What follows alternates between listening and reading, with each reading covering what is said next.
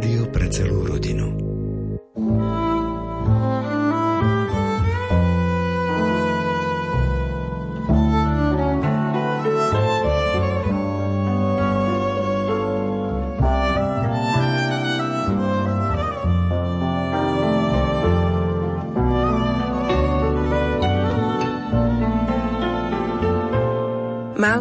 Hudobný nástroj nás tak intenzívne sprevádza našim životom, ako je zvon. Počujeme ho od narodenia, túžbou mnohých žien je započuť svoje vlastné svadobné zvony a zvuk tohto lahodného nástroja nás vyprevádza aj na druhý svet. Zvonenie nechýba ani počas liturgie či pri prírodných katastrofách. Uši našich predkov boli vycvičené tak, že podľa zvonenia umieračika vedeli rozoznať, či sa zvoní žene alebo mužovi, katolíkovi či evanielikovi, či to bol mladý človek alebo starý, alebo či zomrel prirodzene alebo naopak. Celé stáročia sa po celom svete zvonilo ručne. Skúsený zvonár bol informátorom a jeho umenie niečo oznámiť počuli ľudia kilometre ďaleko. S nástupom elektrickej energie sa aj zvony stali pokornými služobníkmi elektrickej zásuvky. Ľudské ruky však nevedeli nahradiť.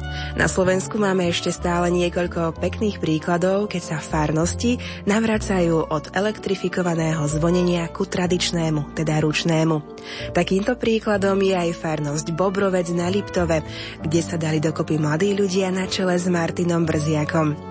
V nasledujúcich minútach vás zavedieme do kostolnej veže chrámu svätého Jureja v Bobrovci, kde nám o ručnom zvonení porozpráva okrem Martina Brziaka aj dáma Martina Buntová. Texty o zvonoch bude interpretovať redaktor Jan Heriban, hudbu do relácie vybrala Diana Rauchová, technicky spracoval Peter Ondrejka a príjemné počúvanie vám praje Mária Trubíniová.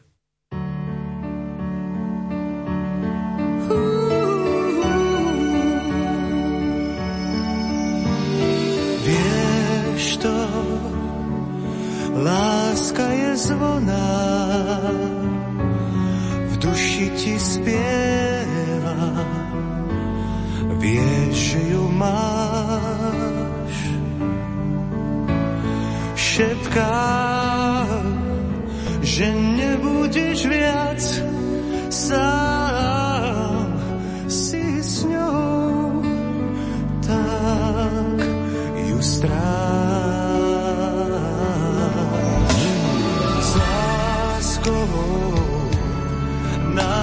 ťa krása, nážiť dá sa, si sám sebe kráľ.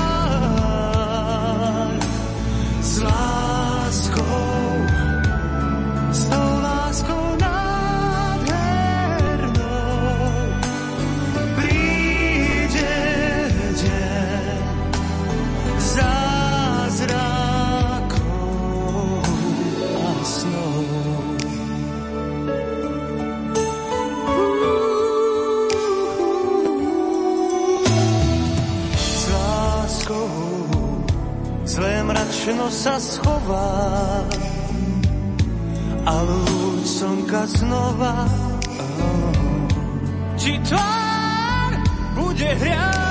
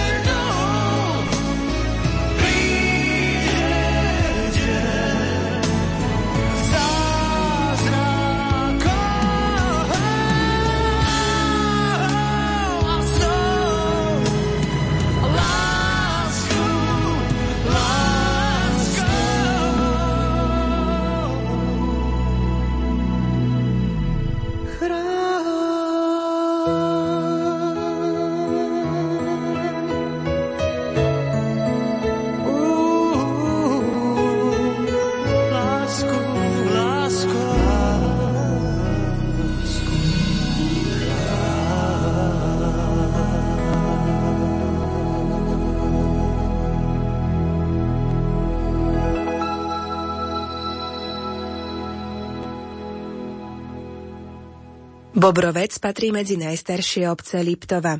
Písomné doklady o obci sa zachovali len z 13. storočia. V dobe Veľkej Moravy vznikali obce, ktoré údajne dostávali pomenovanie podľa zvierat a stromov. Dôkazom sú aj archeologické vykopálky na Havránku. Tak aj Bobrovec dostal pomenovanie podľa Bobra, ktorý hojne žil v Jaloveckom potoku. Bobrovec leží v Liptovskej kotline medzi západnými a nízkymi Tatrami v nadmorskej výške 640 metrov nad morom. Údolie, v ktorom sa rozprestiera, vzniklo činnosťou Jaloveckého potoka. V minulosti jeho mohutnejší tok využívali mlyny a rybári. Na prelome 15. a 16. storočia sa staval kamenný kostol v gotickom slohu. Súdi sa to podľa letopočtu 1527 na kostolnom zvone. Pôvodný kostol bol zasvetený Svetému krížu, ktorý sa symbolicky vyníma nad oltárom. O stavbe dnešného kostola sa nezachovalo veľa podrobností. Pre sa ujal mikulášsky murár Jakub Drahný. V 17. storočí sa Bobrovec na istý čas stal sídlom Liptovskej župy. A práve vtedy sa prestával aj pôvodný gotický kostol na barokový. Nový chrám svätého Jureja bol a je dodnes dominantnou stavbou obce. V súčasnosti žije v obci Bobrovec približne 1800 obyvateľov. Teraz si vypočujme, ako sa u nich zvoní v nedeľu na poludnie.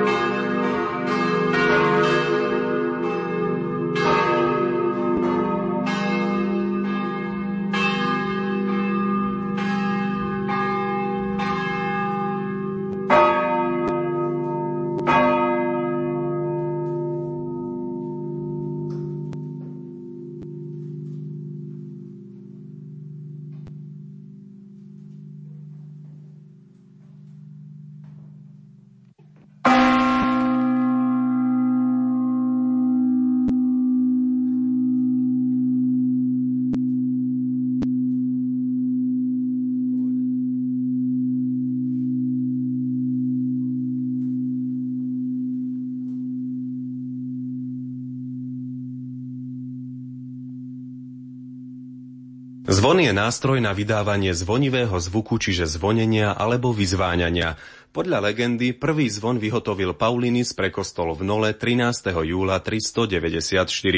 Používanie zvonov pre cirkevné účely nariadil pápež Sabinianus v roku 604. V Uhorsku nachádzame zvony od 10. storočia. Zvonolejár je majster, ktorý lial do hlinených foriem bronzové a iné zvony. Patrónom zvonolejárstva je svätý Forkernus, jeden z učeníkov svätého Patrika. Svätý Forkernus bol írským šľachticom vysveteným za kňaza a zakladateľom kláštora v Leinsteri. O ňom samom sa traduje, že sa sám s veľkou záľubou venoval odlievaniu zvonov. Zvonolejárstvo je umelecko-remeselnícka výroba zvona, ktorá je súčasťou kovolejárskej produkcie. Zvony slúžili religiózno-kultovým účelom, ale mali aj širšie svetské využitie. Zvony sa vyrábali z kovového plechu, liatého bronzu, mosadze, železa, antimónu, ocele a striebra. V súčasnosti sú menšie zvony aj z porcelánu či skla. Základnou prácou lejára pri odlievaní nového zvonu bolo postavenie lejárskej formy. Začalo sa jadrom formy, vytvarovaným do podoby vnútrajška budúceho zvona. Na jadro sa z hliny vymodeloval plánovaný tzv. falošný zvon, na ktorý sa z toho istého materiálu navrstvila krycia časť formy, tzv. plášť. Čo sa týka jadra formy, jeho základ tvorila dutá kostra vymurovaná z tehál, na ktorú sa vo vrstvách nanášala vypracovaná hlina. Zatiaľ sa vo vnútri jadra udržiaval mierny oheň z dreveného uhlia. Vyhladené a vysušené jadro sa natrelo lojom. Jadro sa znovu vysušilo a nechalo vychladnúť. Plášť vyzdvihli, falošný zvon z formy odstránili, potom plášť znovu nasadili na jadro a na hornú časť dosadili formu budúcej koruny zvona. Formu v lejárskej jame utesnili pieskom a dutina medzi jadrom a plášťom formy sa mohla vylievať zvonovinou. Staršie zvony boli vyhotovené z bronzu. Spočiatku sa myslelo, že keď sa pridá do zvonov striebro, budú mať lepší hlas. Toto sa však neosvedčilo. Náročnosť liatia znásobili od obdobia gotiky výzdobné prvky, reliefné ornamentálne dekorácie, figurálne motívy, postavy svetcov, kresťanské symboly, šľachtické a zemepanské erby, rastlinné a iné motívy. Vráťme sa ešte na chvíľu k samotnému odlievaniu zvonov. Po vychladnutí formu odstránili, bronzový korpus vyčistili a pripevnili srdce. Zvony sú ladené do stupníc. Základný tón zvuku je najhlbší a vzniká na okraji zvonu. Do tohto zvuku sa miešajú znením aj ostatné časti zvonu. Sú to tzv. zvrchné tóny, ktoré sú slabšie a vyššie. Tieto tóny majú byť súzvučné s hlavným tónom, aby mu dodávali silu a plnosť. Ak je vo zvonici viac zvonov, musia byť ich základné tóny navzájom zladené v lahodných akordoch.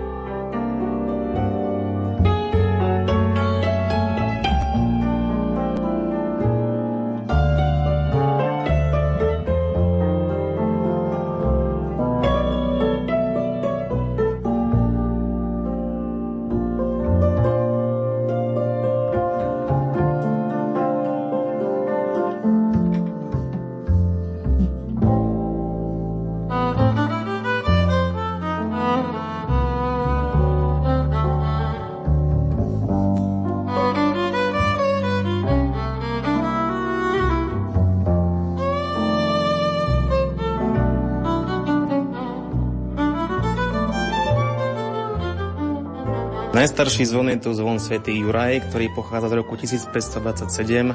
Je z dielne Wagnera zo Spiskej Novej Si. A v roku 2009, keď sme robili veľkú rekonštrukciu zvonov, tak tento zvon bol aj na zváranie v Nemecku, pretože bol prasknutý s dôvodom zlej elektrifikácie, ktorá sa tu prevedla.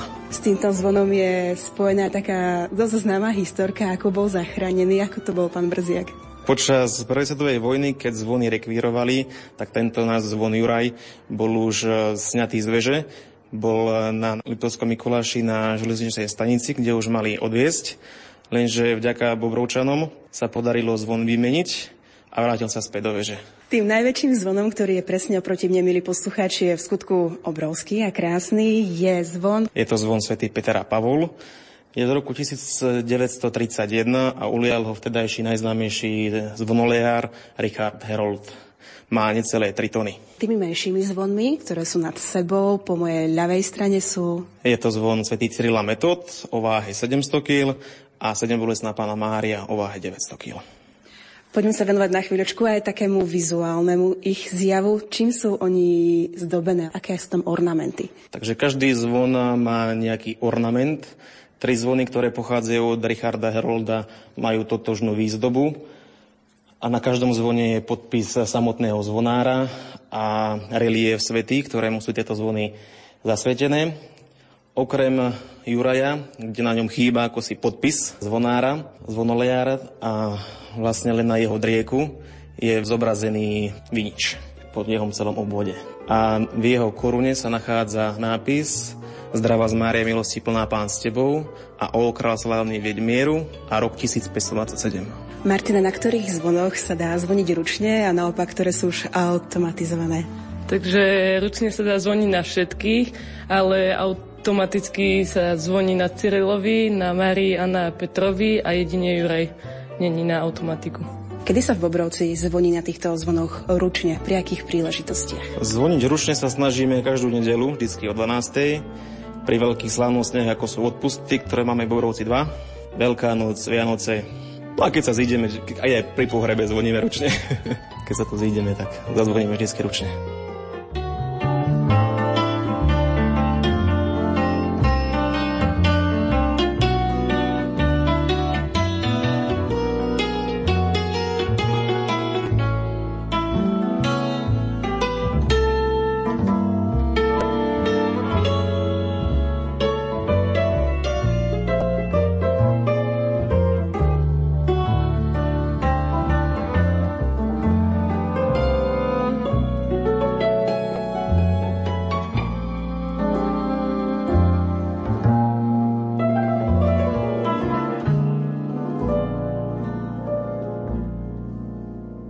Prvá svetová vojna znamenala v histórii ľudstva hroznú udalosť a nazývali ju Veľkou vojnou. Okrem mnohých útrap spôsobila aj to, že mnohé kostolné veže a zvonice onemeli, pretože ich zvony boli zabavené pod zámienkou získania liatiny na vojnové účely.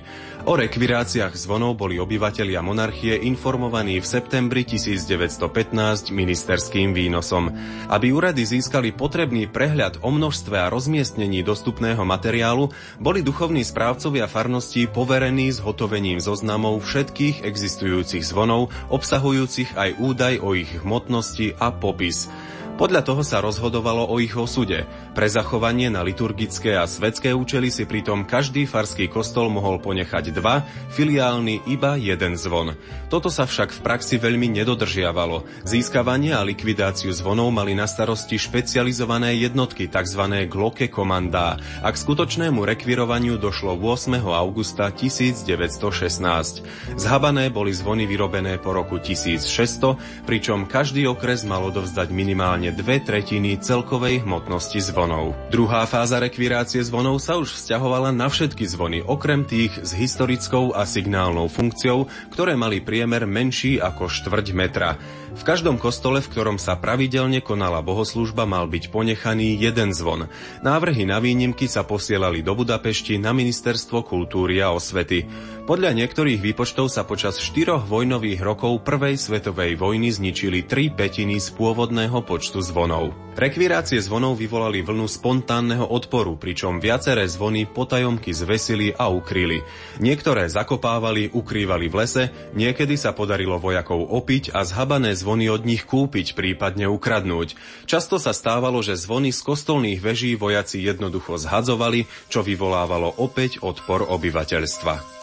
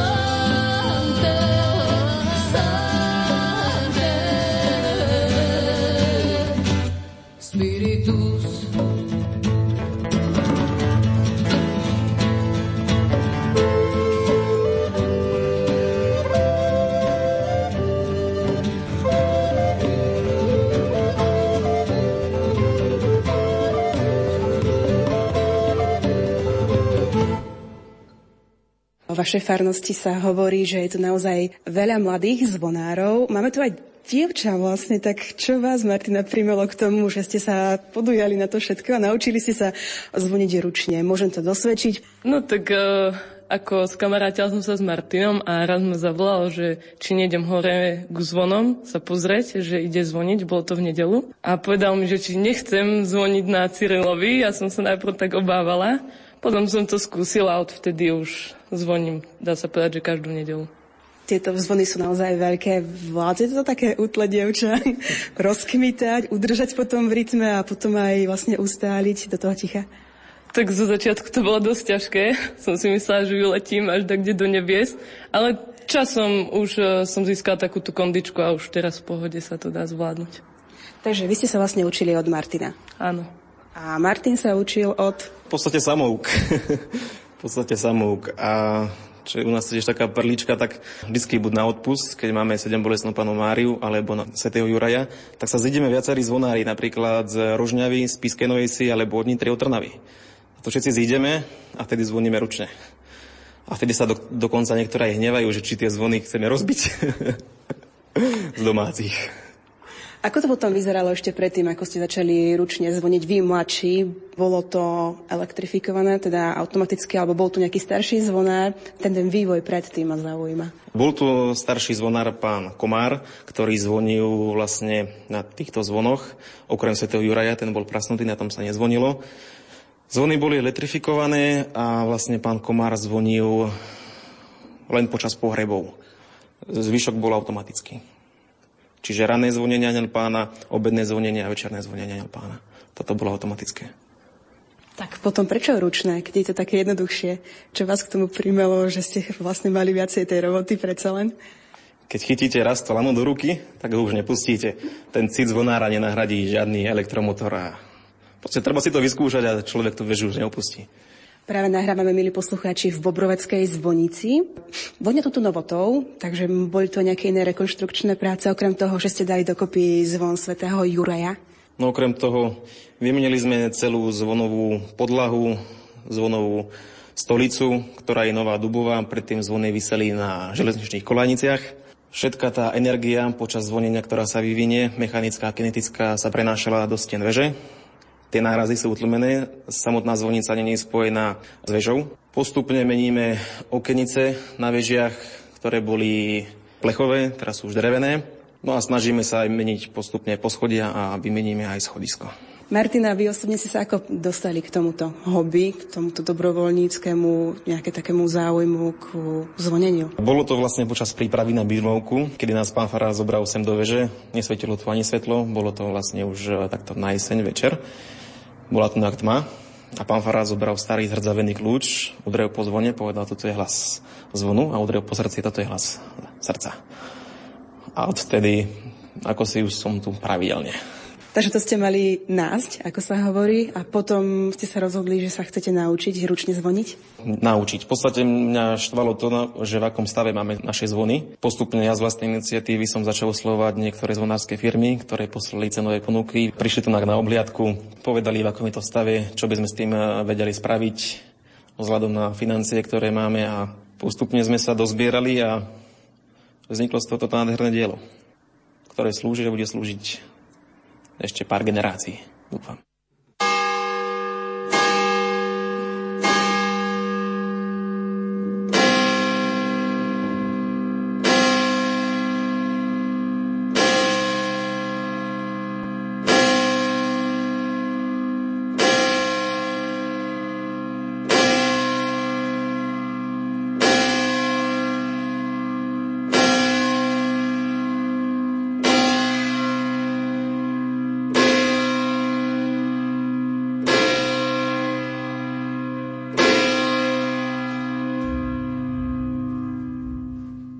Zvony sa zväčša inštalovali na kostolné veže. Tam, kde neboli, sa stavali zvonice. Ide o samostatné vežovité stavby so zvonmi pod striežkou. Mohli byť postavené z dreva alebo murované. Zvonice boli umiestnené v blízkosti kostola alebo v strede obce či na kopci boli menej nákladné ako kostolné veže a dali sa k starším kostolom bez veží dodatočne pribudovať. Zvony vďaka zvonárom vyzývali k bohoslužbám, k modlitbe, oznamovali čas, slávnosti, príchod vzácných hostí i nebezpečenstvo, požiar či povodeň, zvonili na pohreby, na ranné, poludňajšie a večerné modlenie. Boli tiež mocným pomocným prostriedkom proti ničivým, zlým silám či mocnostiam a tak sa zvonilo a aj často sa zvoní proti búrkam a prírodným živlom. Poznáme výrazy ako prezváňanie, zazváňanie, vyzváňanie či cenganie.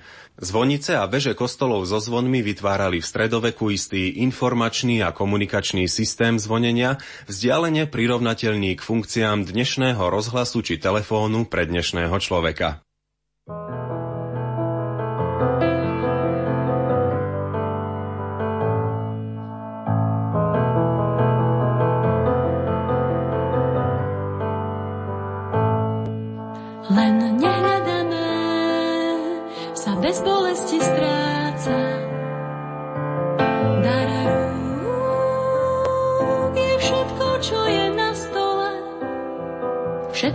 Sa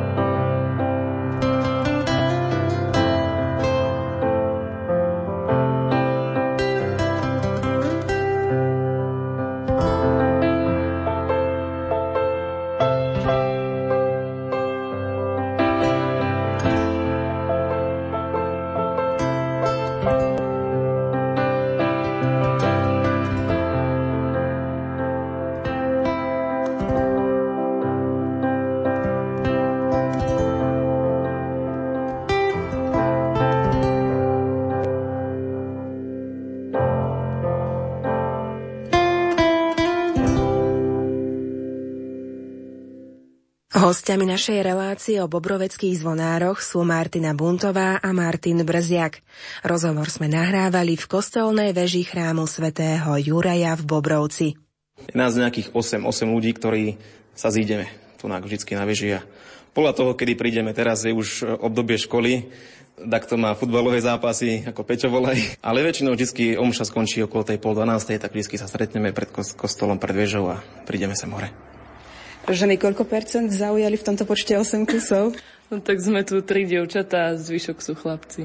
Poďme sa venovať zvoneniu, samotnému zvoneniu. Sú rôzne štýly zvonenia napríklad o 12. keď je umieračík, Vianoce. Viete to už tak nejak rozlíšiť, že treba zvoniť inak? No napríklad e, na obed, keď sa zvoní o 12. zvoní číslo len 7 bolesná Pána Mária. Ráno na Aniel Pána alebo večer na Aniel Pána zvoní zvon svätý Cyrila Metod. Už tom je rozdiel, že je tam iný zvuk, či je väčší zvon alebo menší, je to počutiteľné. Takisto, keď je pohradné zvonenie, tak zvonia dva zvony, zvoní svätý Cyril a Metod, ktorý zastupuje v podstate umieračika, keďže umieračik nemáme, a zvoní spolu so sedem bolesnou pánom Máriou. Napríklad, keď máme Vianoce, štedrý deň, zvoníme o 6. o 18. večer, to zvoní len zvon svätý Peter a Pavol. Zvoní nejakých 10 minút. Pred polnočnou svetovou mušou pol hodinku začíname zvoniť a zvoníme tých 15 minút. Začína takisto svätý Peter a Pavol, postupne sa pripája svätý Juraj, sedembolesná pána Mária a Cyrila Metod. Snažíme sa to obmieniať počas vianočného alebo veľkonočného obdobia, aby sa tie zvony zapojili všetky a nie tak v pravidelnom postupe, že začína ten najmenší a končí najväčší, ale obmieniame to. Koľko zvonárov treba, aby ste toto všetko odzvonili? No minimálne piati pretože na Svetom Petrove Pavlovi je problematické zvoniť, keď je jeden zvonár pri ňom. Čo treba k tomu, aby človek začal zvoniť, keď už stojí takto ako ja, teda vlastne ja sedím pri zvone. Máte tu lano a to je všetko, čo potrebujete? Takisto veľkú chuť, ako Martinka našepkáva. treba priniesť lano do ruky a vyskúšať si to. Ako to vyzerá s ručným zvonením v budúcnosti v farnosti Bobrovec? Máte aj nejakých ľudí, ktorí k vám prídu, že by sa chceli naučiť ručne zvoniť? Alebo toto je taká vaša zostava, 8 statočných? Je to v podstate taká stála zostava, ale postupne, vlastne ako sme začali v tom roku 2009, tak sa to postupne doteraz nabalilo na tých 8 ľudí a predpokladám, že budeme pokračovať ďalej. Počet nás zvonárov pribudne. Je to na čom zvoniť, je to kedy, je, to, je priestor, takže není problém. Dvere sú otvorené.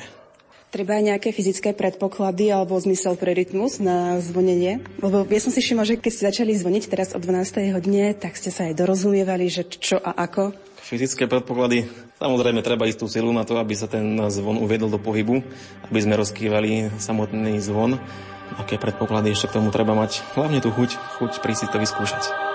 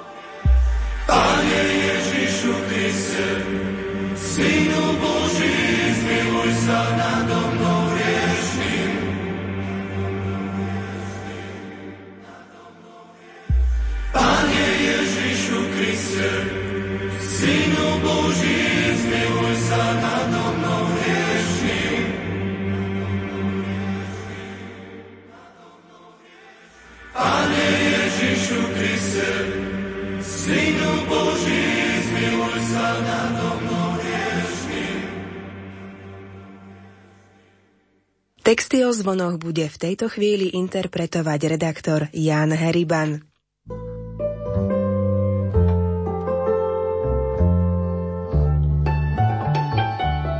Tradičnou a najlepšou technikou rozoznievania zvonov je ručné rozhojdávanie zvona ľudskou silou.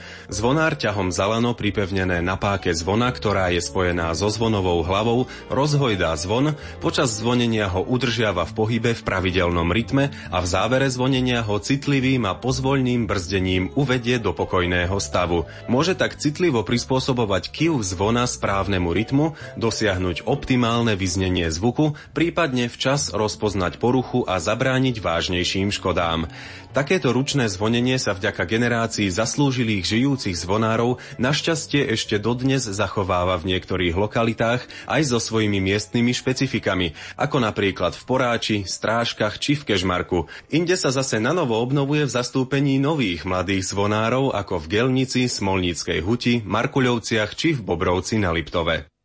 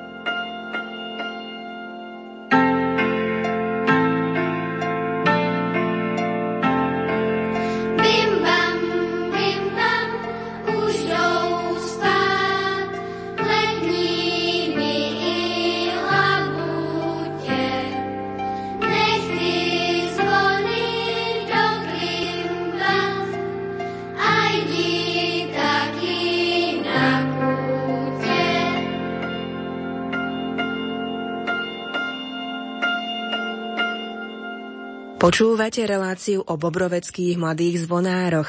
Obec Bobrovec sa nachádza blízko Liptovského Mikuláša a môže sa pochváliť úspešnou iniciatívou na záchranu tradičného ručného zvonenia na Slovensku. Hostiami relácie sú Martina Buntová a Martin Brziak. Poďme si aj vysvetliť, že z čoho všetkého sa skladá zvon. Samotný zvon pozostáva zo zvonovej koruny, to je tá drevená časť, potom je tu na, na tej korune mm, lineárny motor, ktorý vlastne prenáša ten pohyb motoru a rozkýva samotný zvon. Každý zvon má aj srdce. A toto srdce je jedinečné, pretože srdce má aj človek. Okrem srdiečka, čo ešte na tom zvone je? Okrem srdca je tu aj vyvažovacia páka, za ktorú uviažeme e, lano.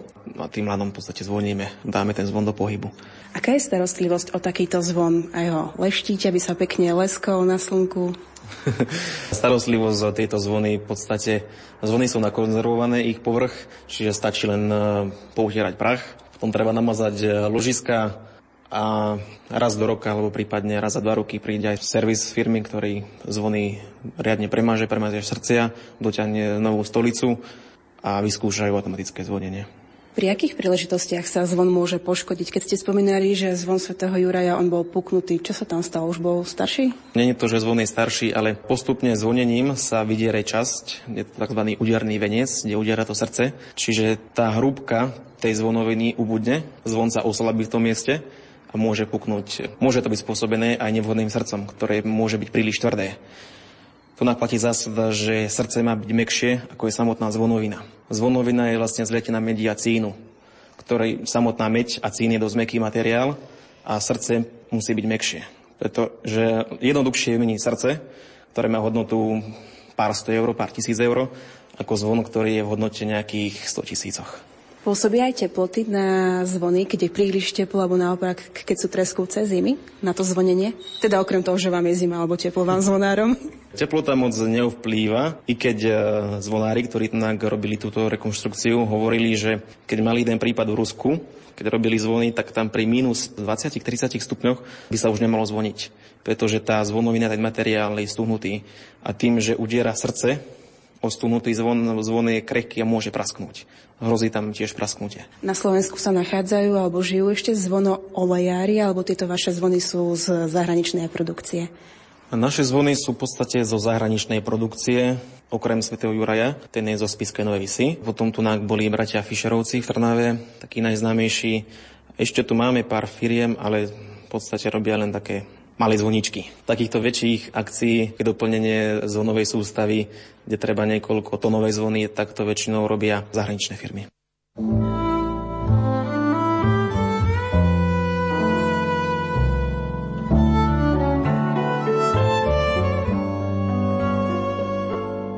Povolanie alebo úrad zvonára zastávali v najstaršom období pôvodne kňazi, neskôr ostiári, teda nižšie kňazské svetenie a nakoniec laici.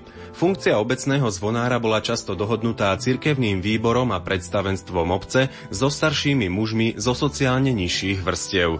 Cirkevný výbor určoval rozsah i spôsob zvonenia pre jednotlivé príležitosti, ako aj ďalšie povinnosti tejto funkcie. Zvonár dostával aj jednorazové naturálne odmeny a aj preto bol záujem o túto funkciu z radou miestnej chudoby. Zvonári celý svoj aktívny život zasvetili službe zvonom a starostlivosti o ne. V minulosti vo vežiach v mestách bývali aj vežoví strážnici, hlásnici či trubači.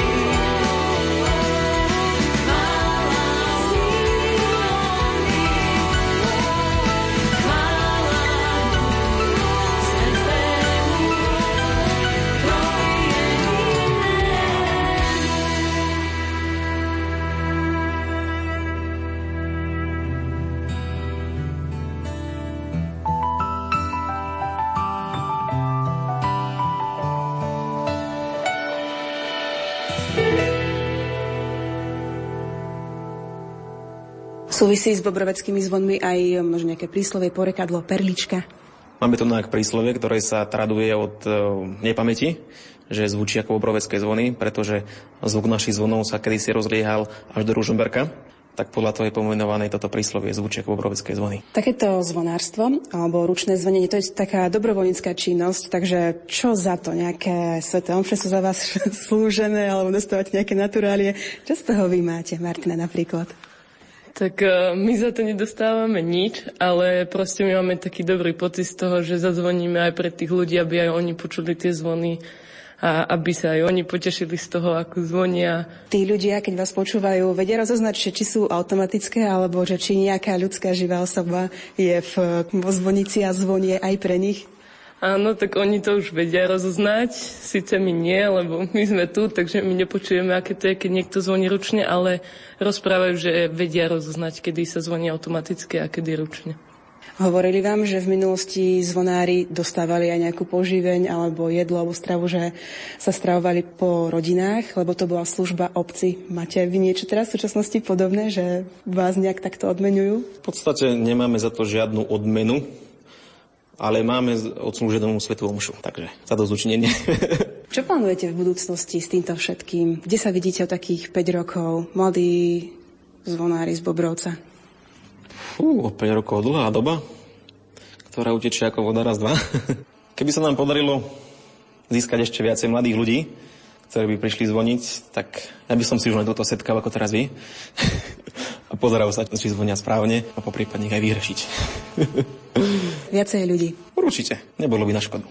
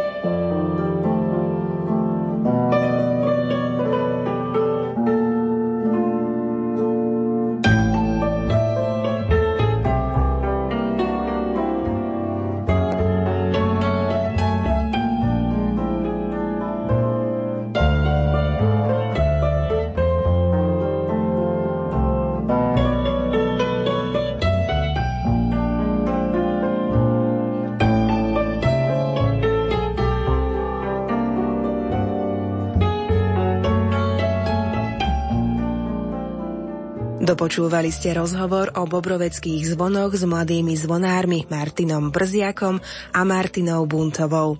Texty o zvonoch, ručnom zvonení, zvonároch, zvoniciach či rekviráciách zvonov počas Prvej svetovej vojny interpretoval Jan Heriban. Na relácii sa technicky spolupodielal Peter Ondrejka, hudbu vybrala Diana Rauchová a za vašu pozornosť vám ďakuje Mária Trubíniová.